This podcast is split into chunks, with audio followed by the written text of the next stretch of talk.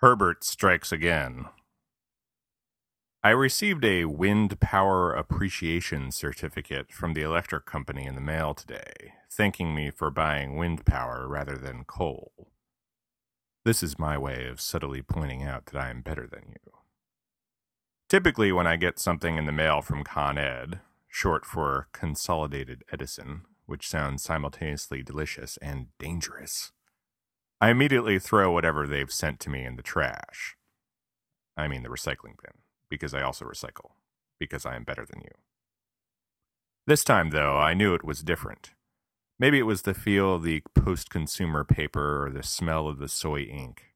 Or maybe it was the lack of the standard final shut off notice, stamped on the front in red, non soy ink.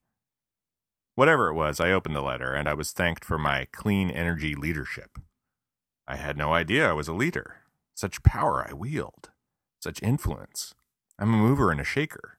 I'm people who know people. I'm on the cutting edge. I'm a trendsetter. I set trends. Apparently not very big trends, however, as upon further inspection I noticed my certificate is certificate number 6342, which means I'm either at the top of Con Edison's list of wind power customers or things are looking rather bleak for their green energy initiative.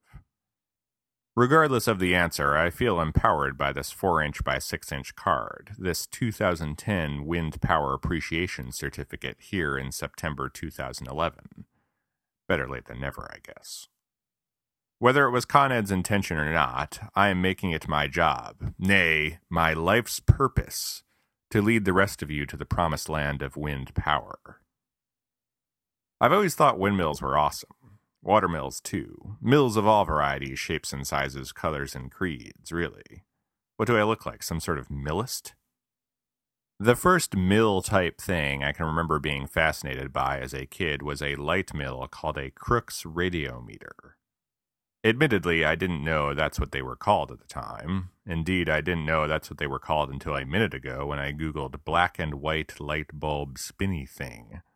But here we are. A Crookes radiometer is a little. How can I describe it? It's a little black and white light bulb spinny thing.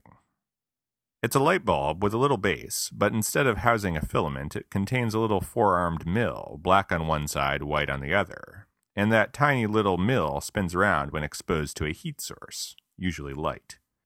I remember first seeing one on an episode of Mr. Wizard as a kid and having my mind blown. It's a windmill, but there's no wind. Mr. Wizard really is a wizard. Burn him! It should be noted that we were learning about the Salem witch trials in school that week. Anyway, from that point forward, I was on the mill bandwagon. I think I liked the concept of free energy. I understood that gas costs money and that you burned wood for heat, because apparently I grew up in a cabin in the 1800s. But that mill power, be it water, light, or wind, or heart, was free, man. Sometime after the mill realization, I came up with the idea of the kid powered playground. Others have thought of it since and implemented it, but I always thought it would be cool to harness the power that we were expending to spin the merry-go-round or the teeter-totter in a mill like fashion to generate electricity. What can I say? I was ahead of my time. Aside, I've never really thought about it until just now, but think about what this says about me as a lazy grown up slacker today. Even when I was like eight years old, even when I was a kid with nigh unlimited energy to run around and do stuff, I was thinking about ways to do less work. That is dedicated slackertude right there. I would have never even thought to switch over to wind power were it not for living near a wind farm when I lived upstate.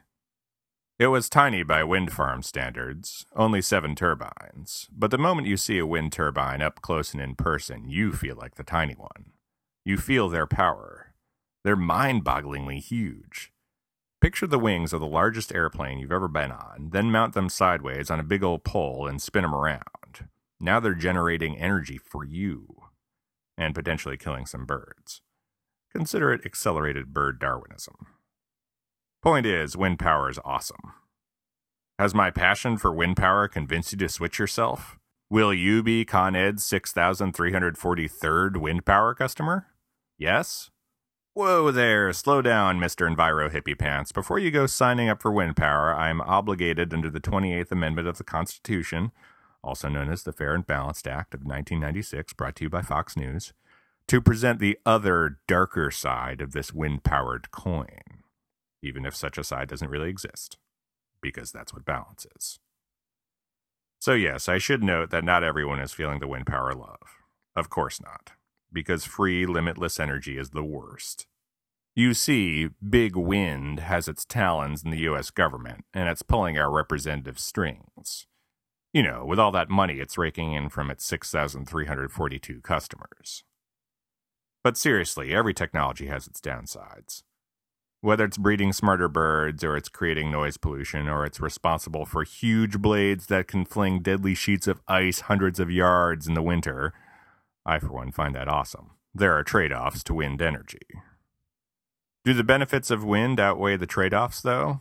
That's for you to decide. I think so, and you should trust me. I am better than you, after all.